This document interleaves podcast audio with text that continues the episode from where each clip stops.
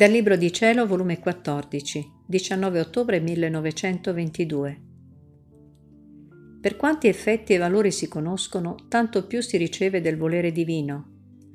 Aspettazione di Gesù per tanti secoli per far conoscere il suo volere. La mia umanità viveva come nel centro del sole eterno della mia volontà divina. Continuando a starmi tutta abbandonata nelle braccia del mio dolce Gesù, mi sentivo tutta immersa nel suo santissimo volere, in cui mi trovavo come nel centro. Onde nel venire mi ha detto, Figlia mia, la mia umanità viveva come nel centro del sole eterno della mia volontà divina. E siccome da questo centro partivano raggi che portando con loro la mia immensità, questi raggi coinvolgevano tutto e tutti, e il mio operato, partendo da questo centro, si trovava come in atto per ogni atto di creatura, ogni parola come in atto per ciascuna parola, ogni pensiero come in atto per ciascun pensiero, e così di tutto il resto. E come il mio operato scendeva, come un atto solo risaliva di nuovo nel suo centro, portando con sé tutti gli atti umani per rifarli, per riordinarli a seconda che voleva mio Padre. Sicché solo perché la mia umanità viveva nel centro del volere eterno, potetti abbracciare tutti come un atto solo, per compiere con decoro e degna di me l'opera della redenzione. Altrimenti sarebbe stata un'opera incompleta e non degna di me.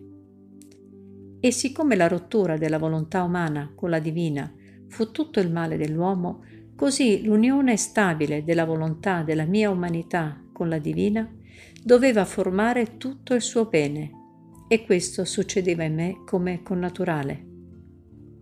Guarda il sole, che cos'è?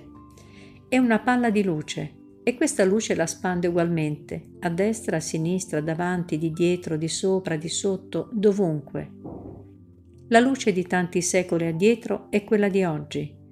Niente ha cambiato, né luce né calore, e quella di oggi sarà quella della fine dei secoli. Se avesse ragione potrebbe dire tutti gli atti umani, anzi li terrebbe in sé come proprietà sua, essendo stato lui vita, effetto e causa di ciascun atto, e questo come cosa connaturale per lui. Ora tutto questo succede per l'anima che vive nel centro del mio volere. Lei abbraccia tutti e nessuno sfugge, fa per tutti e niente omette. Insieme con me non farà altro che spandersi a destra e a sinistra, davanti e di dietro, ma in modo semplice e connaturale. E come opera nel mio volere fa il giro di tutti i secoli e a tutti gli atti umani eleva il suo atto in modo divino, per virtù della mia volontà. Senti, figlia mia, rigenerata nel mio supremo volere, quello che voglio fare di te e in te.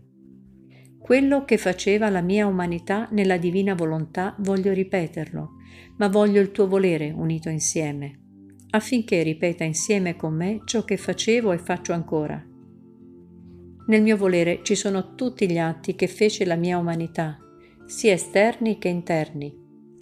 Degli atti esterni più o meno si sa ciò che io feci, e la creatura, volendo, si può unire insieme con me e prendere parte a quel bene che feci. Ed io sento il contento perché vedo il mio bene in mezzo alle creature, come moltiplicato in virtù dell'unione che fanno con me. I miei atti sono messi come al banco e ne riscuoto gli interessi. Invece degli atti interni che fece la mia umanità nella divina volontà per amore di tutti, poco o nulla se ne sa. E la creatura, non conoscendo né la potenza di questo volere, né come la mia anima operava in esso, né ciò che feci, come potrà unirsi con me per prendere parte di quel bene? La conoscenza porta con sé il valore, gli effetti, la vita di quel bene. Un oggetto tanto utile porta per quanto si conosce e molte volte succede che due oggetti che contengono lo stesso valore, uno che ne conosce il valore di più, vendendolo acquista di più, un altro che non ha quella conoscenza lo dà per meno. Quante cose fa la conoscenza? Molti si fanno ricchi perché hanno cura di conoscere le cose Altri si trovano nelle stesse materie, ma perché non conoscono bene le cose sono poveri.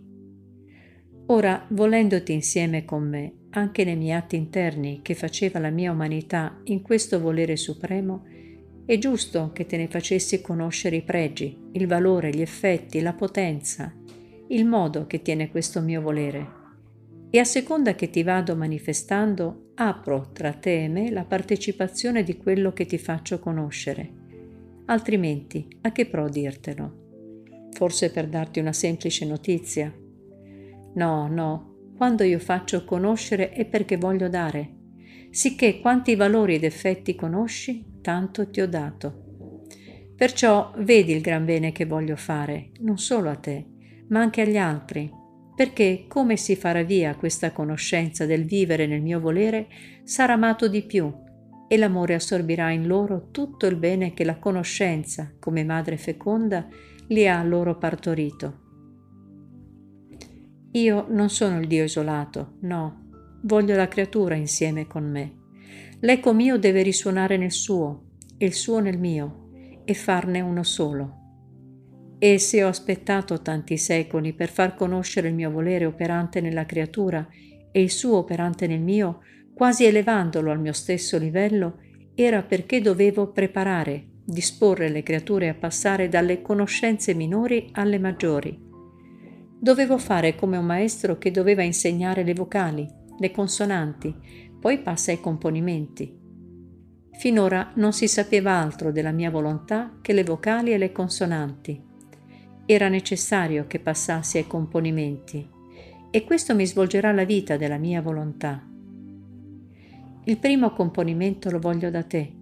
Se sarai attenta lo svolgerai bene, in modo da darmi l'onore di un tema che ti ha dato il tuo Gesù il tema più nobile, il tema del volere eterno, e che mi porterà la gloria più grande, che formando il connesso con le creature farà conoscere nuovi orizzonti, nuovi cieli e nuovi accessi del mio amore.